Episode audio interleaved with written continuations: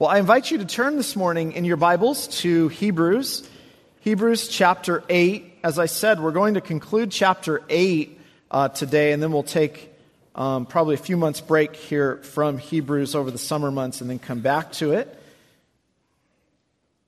Last time we looked at the heavenly ministry of Christ as he is our high priest from heaven and rules us and cares for us from heaven. And now we move into explaining the benefits of that. And so we will look at verses 7 and we'll read to the end of the chapter. We'll pick up at verse 6. Let's give our attention to the word of the Lord. But as it is, Christ has obtained a ministry that is as much more excellent than the old as the covenant he mediates is better, since it is enacted on better promises. And now our text. For if that first covenant had been faultless, there would have been no occasion to look for a second. But for he finds fault with them when he says, Behold, the days are coming, declares the Lord, when I will establish a new covenant with the house of Israel and with the house of Judah, not like the covenant that I made with their fathers on the day when I took them by the hand to bring them out of the land of Egypt. For they did not continue in my covenant, and, so I showed no concern for them, declares the Lord. For this is the covenant that I will make with the house of Israel after those days, declares the Lord. I will put my law into their minds and write them on their hearts, and I will be their God, and they shall be my people. And they shall not teach each one his neighbor and each one his brother, saying, Know the Lord, for they shall all know me, from the least of them to the greatest. For I will be merciful toward their iniquities, and I will remember their sins no more. In speaking of a new covenant, he makes the first one obsolete. And what is becoming obsolete is growing old and ready to vanish away. And there ends the reading of God's Word. One announcement I forgot to make this morning is there will be no new members class after church um, today. So if you're attending that, please make that note. Well, this morning um, we are bringing to a close uh, Hebrews chapter 8, this wonderful chapter on uh, the new covenant. And my goal is just that. My goal this morning is to help you appreciate why the new covenant is so much better than the old one. It's a, it's a straightforward. We have to wade through a little bit of difficult territory here, and then you'll see the, it, it, it, it shifts to the beauties of what we get to enjoy.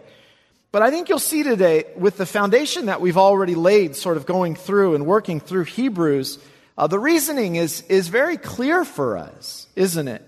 And I hope to sort of connect the dots for you today uh, to help you see how wonderful the new covenant is and that you would have a greater appreciation, a greater appreciation for how good your God has been to you, that you would um, appreciate more his steadfast covenant love and that these truths would lead you more to trust Him and to believe Him. That's the goal of all this. We can't forget the goal in working through thicker sections of Scripture. It's a very practical goal in this regard. To believe Him and to trust Him and to let that then inform our worship as we've studied. We've been able to come and worship now right into the most holy place as Jesus is the mediator from heaven of a much better covenant.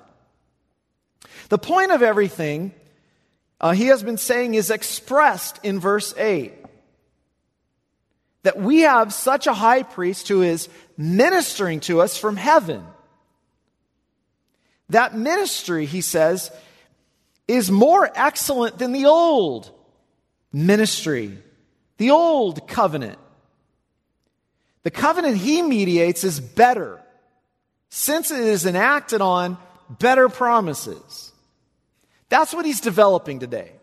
Better promises. What are the promises of the new covenant? Why are they so much better? And what does this ministry that we get to enjoy really look like from heaven? What do we live in light of now that we have this heavenly ministry of Jesus and on, on better promises? And you'll notice here, as I've emphasized throughout the service so far, that he um, puts here into this section, he grabs Jeremiah 31 and sees that as absolutely crucial to what we are receiving right now as God's people. That he had always intended something to be better. He had something better in place from the beginning. And that's really important to, to work through a little bit. Better, as was promised to Abraham, that all the nations of the earth would be blessed in him. That was the covenant of grace. That covenant of grace is still ongoing. The covenant of grace that was promised to Abraham, he's already made this case when he looked at Melchizedek and saw the greater priesthood of Jesus. That covenant of grace is exactly what we're enjoying right now. But the placement of Jeremiah 31 here is vital today. Because he's explaining what went wrong with the covenant at Sinai. In fact, he even says that here. For he finds fault with them in verse 8 when he says, he finds fault with that arrangement.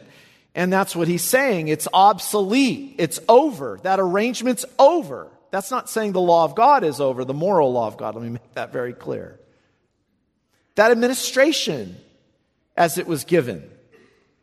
And the nation of Israel at, at the time of Jeremiah 31 was about to be hauled off to Babylon. It seemed like all had been lost. It seemed like everything had been lost. It seemed like Israel failed. And they did. Did their disobedience make the covenant of grace void? And Jeremiah is working with that theme. In the middle of this, he announces the new covenant. The new covenant, looking back already to all the way back to Abraham, now in fulfillment in the time that we live, he is uh, addressing this. Why it is so much better but he has a little bit of a concern, and I think I have a little bit of a concern um, working through this. I'm not really any better than the average Israelite. All those things that we study about Israel in the wilderness, I mean, we're the, we do the same things. We struggle with idolatry. We struggle with sexual morality. All those things that uh, Dr. Bittner gave an excellent sermon the other night on, on fighting against this and guarding your hearts against these things. All those same sins are in us. The same problems of the culture are in us. Why wouldn't this just be another giant do over? You see the, the, the, concern here. Why would we not end up in the same place as Israel? Because we're no better. That should be a big concern for us. when you study the, the, the Old Testament and you read all these stories and you see these stories, none of us should stand back. And this is why Paul constantly said, Pray for Israel. We're no better. They failed. How do we know we're not going to fail? And that's really what he's helping us to understand this morning. That's the important question, I think, behind this text. And he begins then with the failure of the arrangement to bring in righteousness. Namely, that the old covenant was broken itself. Now, I've tried to help you with what that means in looking at Old Covenant in relation to Sinai. And that's essentially what he says here in quoting Jeremiah 31 For if that first covenant had been faultless, there would have no, been no occasion to look for a second. That's why I read in the law, the next section down, look what happened after the law was read. They were scared to death. I mean, we came today, you heard the law, and some of you popped in a Wilhelmina mint. They didn't do that. They feared and trembled. They saw smoke. They saw fire. Well, Notice what he says here. For if the first covenant had been faultless, there would have been no occasion to look for a second, for he finds fault with them when he says, Behold, the days are coming, declares the Lord, when I will establish a new covenant with the house of Israel and with the house of Judah, not like the covenant that I made with their fathers on the day when I took them by the hand to bring them out of the land of Egypt. When was that? When was that covenant given? Sinai. For they did not continue in my covenant, and I showed no concern for them, declares the Lord. They broke it. Now, you read that carefully. That's not mentioning and talking about the covenant of grace uh, with Abraham, he specifically mentions the covenant that was made when they were brought out of Egypt on that day, and that was the administration of Sinai that was broken. Now, it's absolutely right. I think it's important to say, there's been a lot of discussion on this point, that that was an administration of the covenant of grace. It served the purpose of the covenant of grace. But it was a specific arrangement, a covenant that the author says was broken. Now, Paul picks up on this in Galatians chapter 4 when he says, These women are two covenants. Talking about Sarah and Hagar. One is from Sinai, Mount Sinai, bearing children for slavery, which is Hagar. Now, Hagar is Mount Sinai in Arabia. She corresponds to the present Jerusalem, for she is in slavery with her children. But the Jerusalem above, now where's Jesus seated as high priest? Heaven. The Jerusalem above is free, and she is our mother. Well, that's what Jesus is mediating from in the Jerusalem above. But notice what he said they broke the covenant.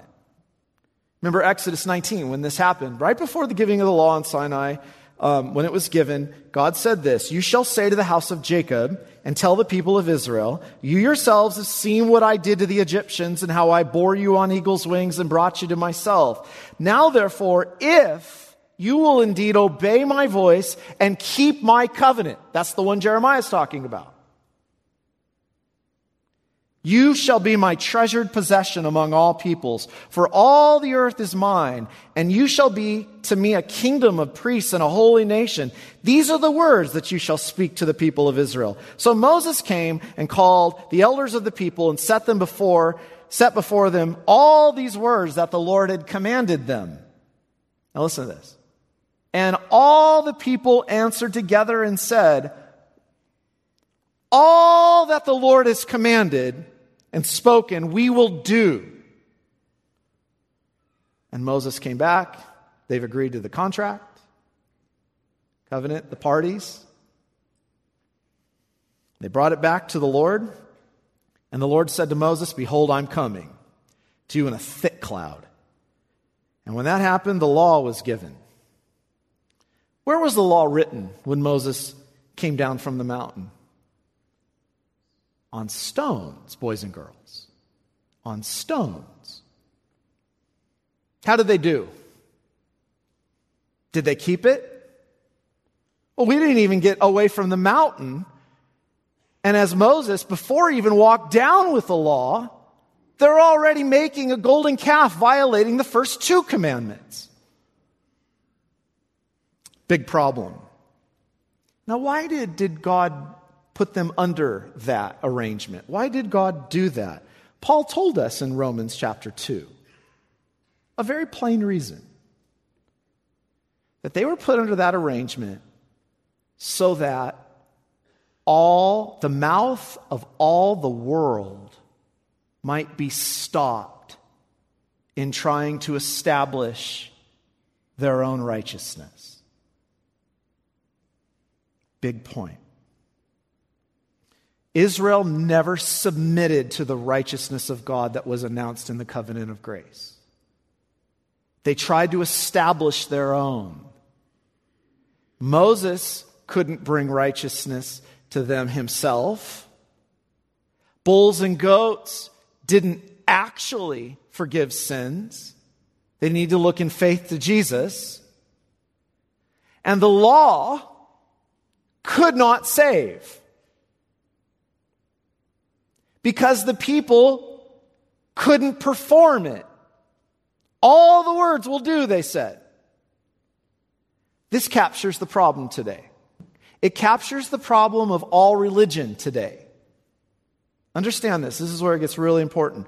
The law was written on tablets of stone. For what great reason? What did God keep saying to Israel?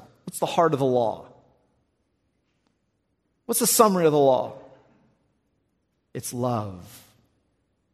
It's love. What did God keep saying to Israel? Circumcise your hearts and love me.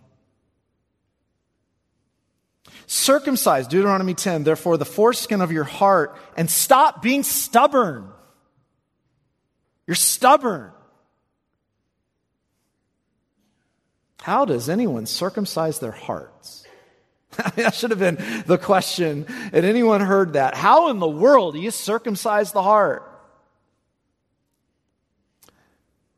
Remember what um, Hebrews 3 said. That's why I was angry with that generation. I said, their hearts are always going astray, and they've not known my ways. They don't know me. Their hearts are going astray all the time. Now, that leads us a little bit to the question of why is the new covenant so much better, doesn't it? What is the first promise of the new covenant? And that's what he moves to now in this section. And, and notice what he says as he quotes Jeremiah 31 For this is the covenant that I will make with the house of Israel after those days, declares the Lord. That's now. That's the time we live. That's the day of salvation. It's the day when the gospel has been opened up to all the nations. Notice that it's now. That's important. We are the house. I will put, now listen to this difference.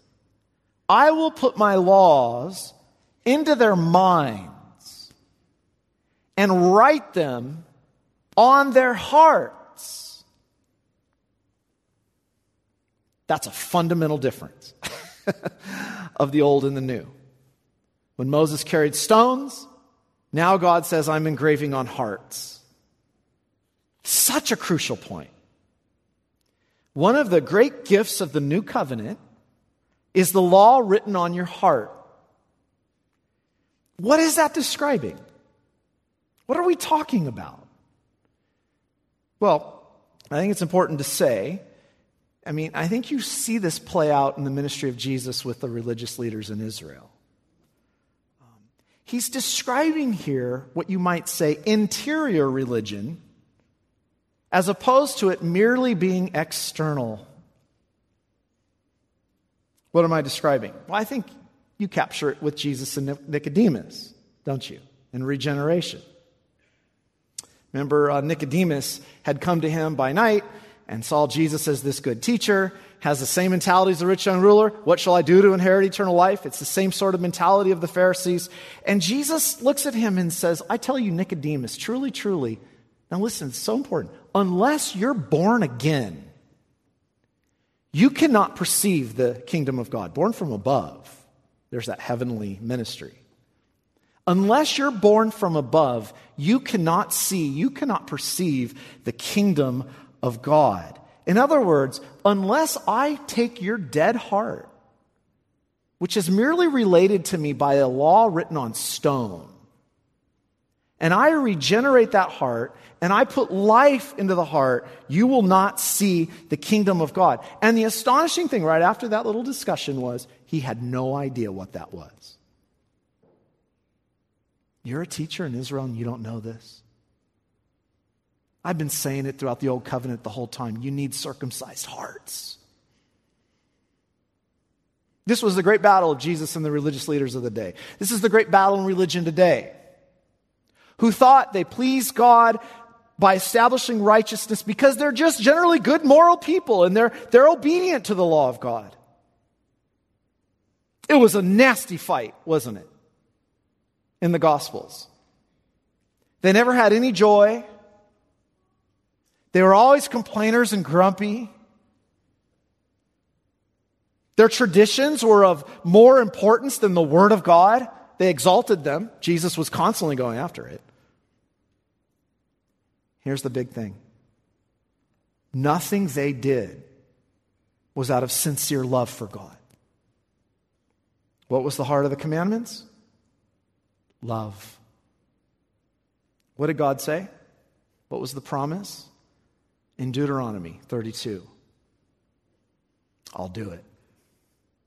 I will circumcise your hearts so that you will love the Lord your God with all your heart. And the Lord your God will circumcise your heart and the heart of your offspring, your children, so that you will love the Lord your God with all your heart and with all your soul that you may live.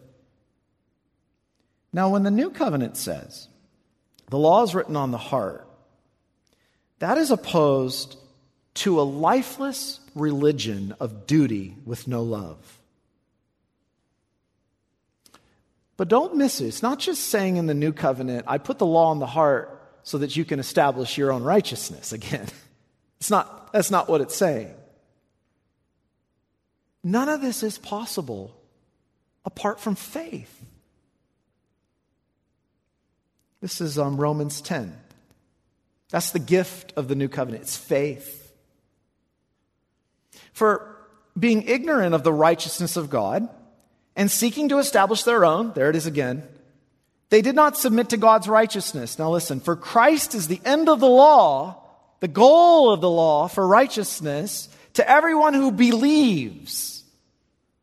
For Moses writes about the righteous righteousness that's based on the law, that the person who does the commandment shall live by them. There's that principle. Do this and live. But the righteousness based on faith says, Do not say in your heart, Who will ascend into heaven, that is to bring Christ down, or who will descend into the abyss, that is to bring Christ up from the dead. What does it say? The word is near you. Where is that word? On stones? The word is near you in your mouth, profession of faith, as it comes out of what? And in the heart. That is the word of faith that we proclaim. Because if you confess with your mouth that Jesus is Lord and believe in your heart that God raised him from the dead, you will be saved. For with the heart one believes and is justified, and with the mouth one confesses and is saved. So, so in the heart one believes and is saved. That's the gift of God in the new covenant, promised through Abraham. And, and, and, and throughout the old covenant, anyone who looked by faith had this. And what changes now? We do the commandments of God out of love for Him and response. That's the life changed by the Spirit. And He is absolutely committed in the new covenant by the Spirit to transform us into the image of His Son. That, that's what is captured. We're being transformed into the likeness with ever increasing glory, which comes from the Lord who is the Spirit. That's the new covenant ministry of the Spirit. That's what He's doing. And that's my challenge to you today. When you're truly saved and you're living by faith and you've been given regenerated hearts, and again, we need to preach regeneration more. You must be born again. You could come here for years and still be relating to God with the law written on stone. No heart, you're just dead. When you're truly saved, the heart of stone is replaced with a heart of flesh, a soft heart, a heart that's given life. What does that look like? The heart that is, um, the heart of stone only relates to God in light of the law written on stone. There's no real relationship there. It's just not there. There's no life there. Someone like this would say, I just find no joy in any of this. There's a burden to this. You're not really here because you want to be here. There's fear. It's one of empty routine and duty. That's why we have this, ne- this endless battle in Jesus in the ministry with religious traditionalism and formalism. And those things can Traditions can be good according to the word, and being formal is not always bad. but religious traditionalism and formalism was a great opponent to this ministry of the Spirit and life in the heart. And when you're born again and you're given life and sincere love flows, you're not saying, oh, worship is such a burden. I can't believe I'd be called to worship. Or, you know, because God and our family will notice we're not here. That's why we come. That's relating to God with all kinds of bad things. True heart religion loves the Lord, comes to his house because we're in his presence. it's not a burden to us. I love the Lord's house. I love his people. That's how you know. The, the, real change has taken place when you really begin to love this new family that's been given to you. The Jews didn't love their neighbor. Jesus was going after that. They didn't love God. True religion says, I do all this because I'm immensely grateful for this indescribable gift. That characterizes the people of the new covenant who are born again by the Spirit. That's life. Remember, Jesus kept saying, I've got to give you life, and you'll have life, and you'll have it most abundantly. He who comes to me out of his heart will flow rivers of living water. That's the first promise of the new covenant. The first promise is the word of God written on the heart. And it's beautiful. I see it in, I see it in you. When you hunger and thirst for righteousness and thirst for his word, I see it. That, that is, you could never produce that. And we as parents have to recognize that with our children. No matter, you could raise your children perfect, or you could be a pretty dud of a dad. The Lord has to regenerate the heart. Life has to be put there. That's the promise of this. Did you notice that it said that there? Um, where it includes our little ones in this and their offspring. I mean, it's just, it's just beautiful when he says these things. What's the second promise of the new covenant? We'll know the Lord. We'll know the Lord. Listen to it. I will be your God, and you will be my people. You know, you just kind of have to say that every morning when you get up. That's how you preach the gospel to yourself. That's the formula of the covenant. Boys and girls say this in the morning. From the least of them to the greatest is talking about you, children all the way to the oldest. That's my God. I am His. I belong to Him. He bought me. I don't have the option to go do what I'm tempted to go do. I'm His. And notice this. And they shall not teach each one his neighbor and each one his brother, saying, Know the Lord, for they shall all know me, from the least of them to the greatest. Um, when Jesus gave his high priestly prayer, that's what he prayed. That was the heart of his high priestly prayer for you. Um, since you have given him authority over all flesh to give eternal life to all whom you have given him, and this is eternal life, that they know you, the only true God, and Jesus Christ, whom you have sent. The greatest gift of the new covenant is that we will actually know the Lord. Remember in the Sermon on the Mount last day, Jesus was thundering down the law on Israel in the Sermon on the Mount. And there's an awful statement on the last day, toward the end of the Sermon on the Mount. Many will come to him and rehearse that they did all these things in the kingdom. I was on boards and I was good and I did all this stuff in the church and I did all these things. He will say, I do not know you. There was no saving knowledge of the Lord to him or back. What am I talking about? Knowing the Lord.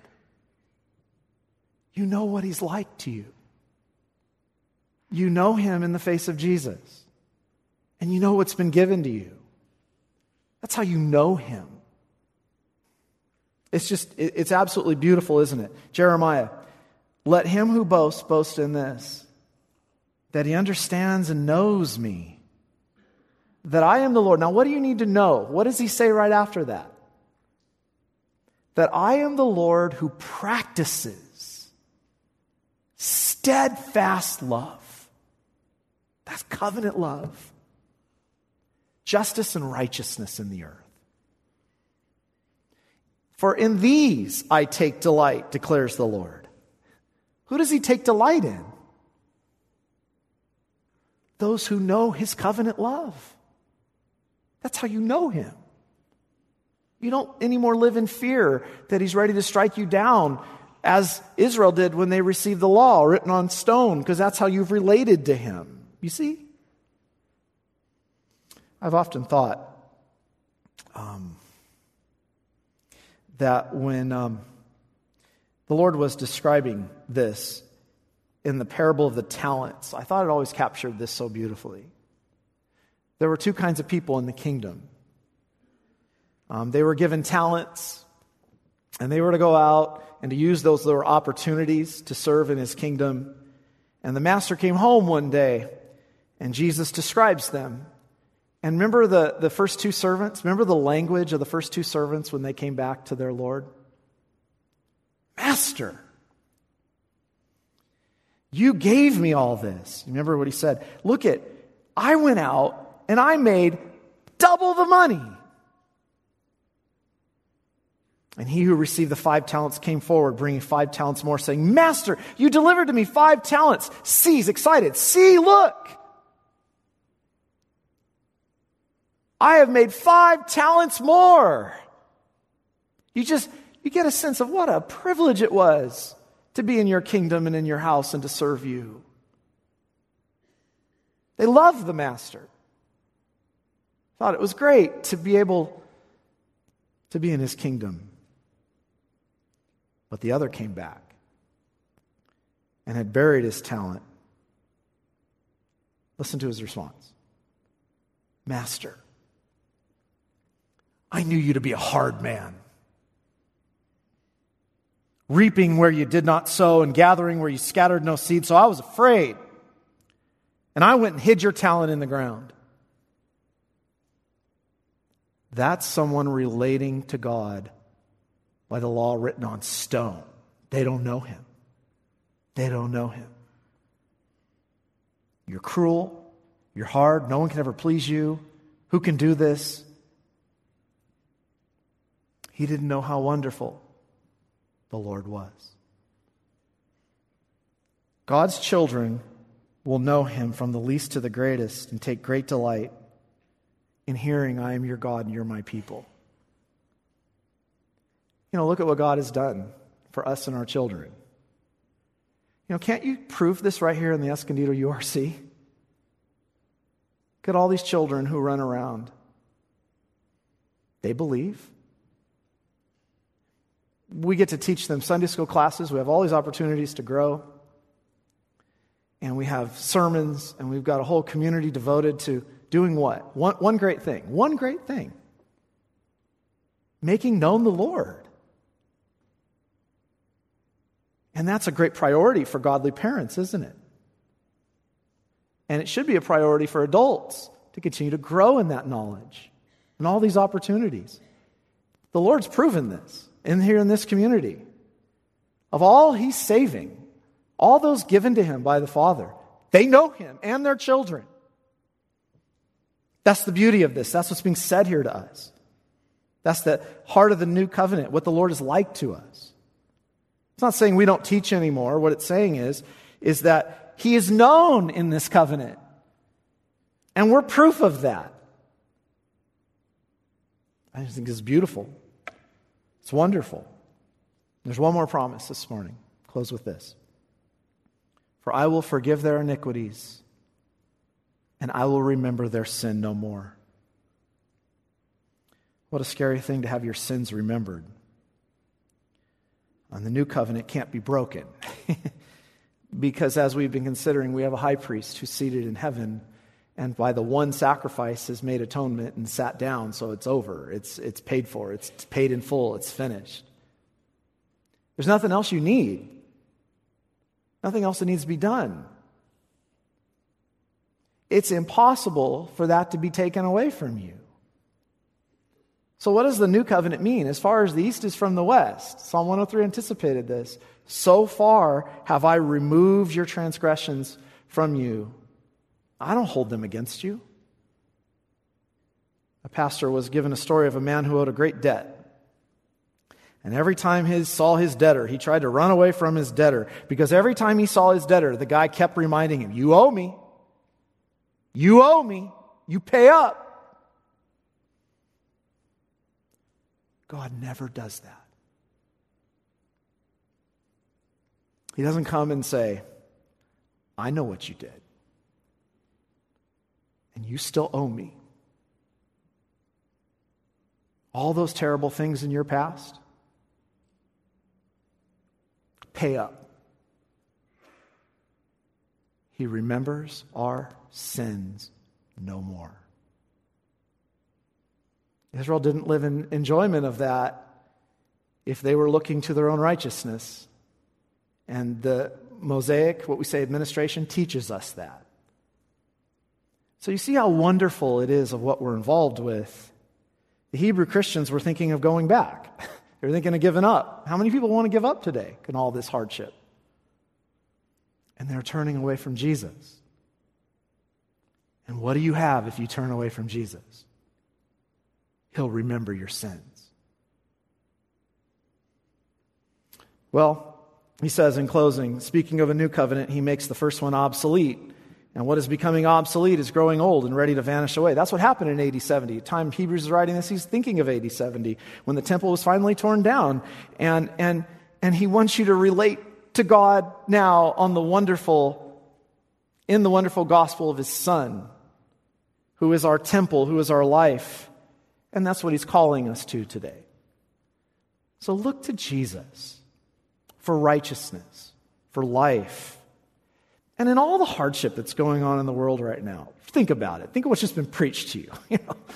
um, we, of all people, are optimistic because we belong to a kingdom that can't be shaken. The God of heaven and earth, we know. The God of heaven and earth has included us and our children. And the God of heaven and earth has promised that he remembers our sins no more. So next time you complain about President Biden, you remember that. He is our God, and we are his people. And we know him in the face of Jesus Christ. Let's pray together. Heavenly Father, thank you for all your goodness, all your blessing, all your kindness to us in the covenant of grace, and for forgiving our sins all the way as those Old Testament saints look to Christ and receive the same thing, who are trusting and living by faith. So now we get to enjoy all of this in fulfillment. And so we praise you and thank you for so great a salvation.